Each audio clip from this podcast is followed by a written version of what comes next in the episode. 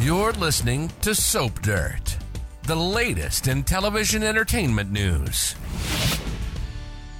Hey Days fans, Belinda from Soap Dirt here, and we have got to discuss the three crimes that started on Friday's episode and they continue on Monday. Xander Cook has got no alibi and things look dire for him soon. Do you think it's just Sarah Horton who wonders if he was involved in this little crime spree, or are the cops looking at him soon as well? Let's dive right into this, but first, please click subscribe if you haven't yet. So, last week we saw Sarah Horton really trying to get into Xander's jogging pants. That was on Friday's episode. She was kissing and rubbing on him like a cat in heat. Of course, this wasn't their only close call where they almost took things to the bedroom.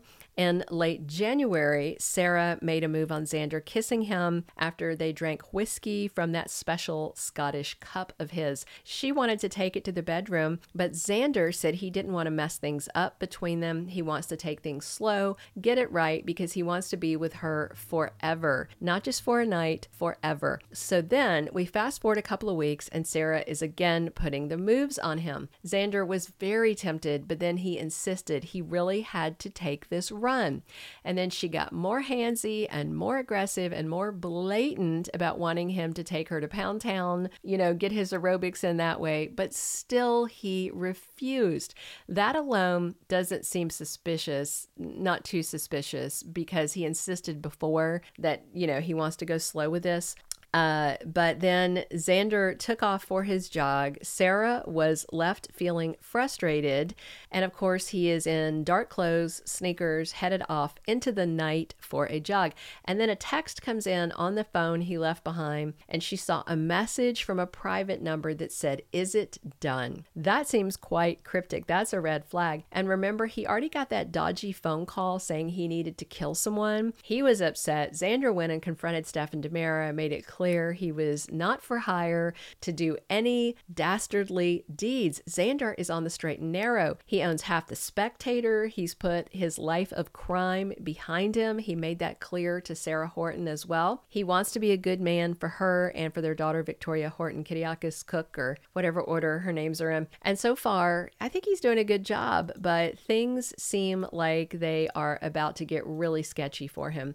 While Xander's out for his run, there are two shootings and a house fire caused by arson. The person burning the house was in a black zipper hoodie. The person coming to shoot Lucas Horton was in a black, kind of leathery jacket. The only perpetrator dressed remotely like Xander Cook was the one that shot Detective Harris Michaels behind the bistro. That guy was in jogging pants, jogging shoes, and a jogging jacket and we saw there was a male hand holding the pistol that shot Harris. He had some black arm hair. I mean, just seeing that, sure, it could be Xander. He's, you know, big, hairy, and scary. Sexy too, but big, hairy, and scary. However, the shooter had on very distinctive Asics brand sneakers and had dark running pants with this white stripe up the side. Xander's pants were solid dark color. You could see them as he walked around the kitchen and the apartment before he left for his run.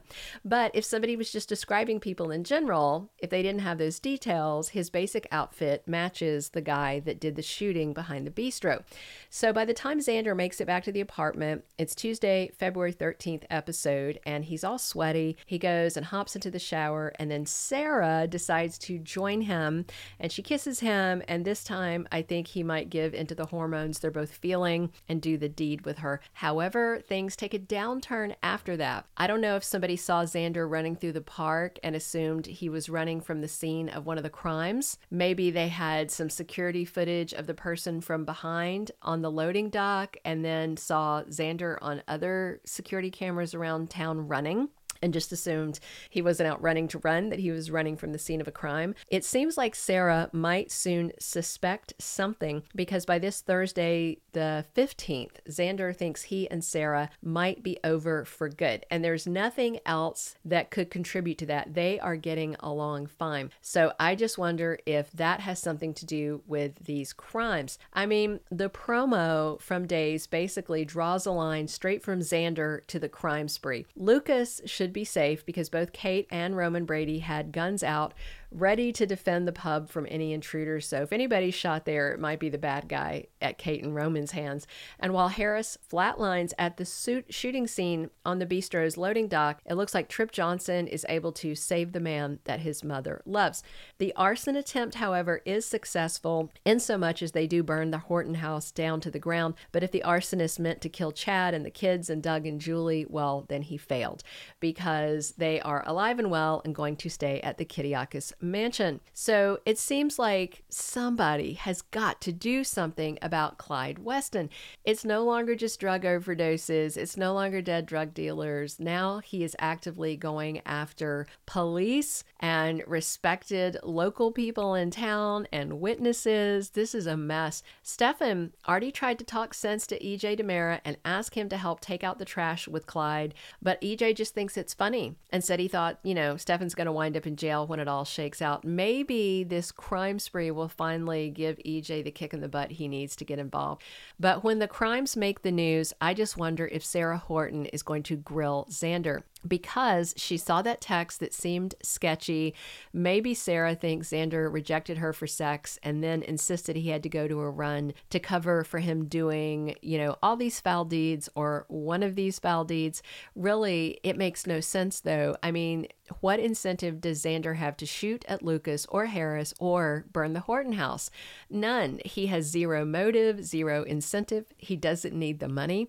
Other than him being jogging in the park and having a criminal record in the past, I don't think anything ties him to these crimes, but that private message text make it sound like there's more to it. And maybe there is more to it. I just wonder if Xander was planning to propose to Sarah for Valentine's and he and Maggie are texting in secret about it. Maybe he labeled Maggie private number on his phone so Sarah wouldn't realize he's messaging with her mother. It absolutely could have been Maggie wanting to know if he popped the question yet. So we'll see. I still have hope that Xander and Sarah are endgame once the smoke clears and all the real culprits of these three crimes are rounded up.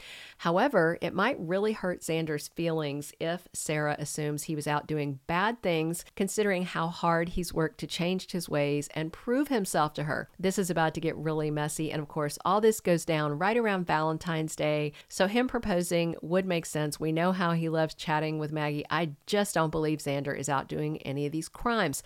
But we'll see how it goes, see if Xander and Sarah survive the week with their renewed relationship still intact. And I, for one, certainly hope they don't arrest Xander for things he didn't do and had no motive to do. Hey, if you haven't already, please reach down and click subscribe so you don't miss any of our updates. Definitely drop your comments and come back soon. We are here talking days, seven days a week. And as always, it's Belinda from Soap Dirt. Thank you for being a loyal listener. Follow us wherever you get your podcast because you don't want to miss the next episode. Soap Dirt is on all the major podcast platforms, including Apple Podcast, Spotify, iHeartRadio, and more.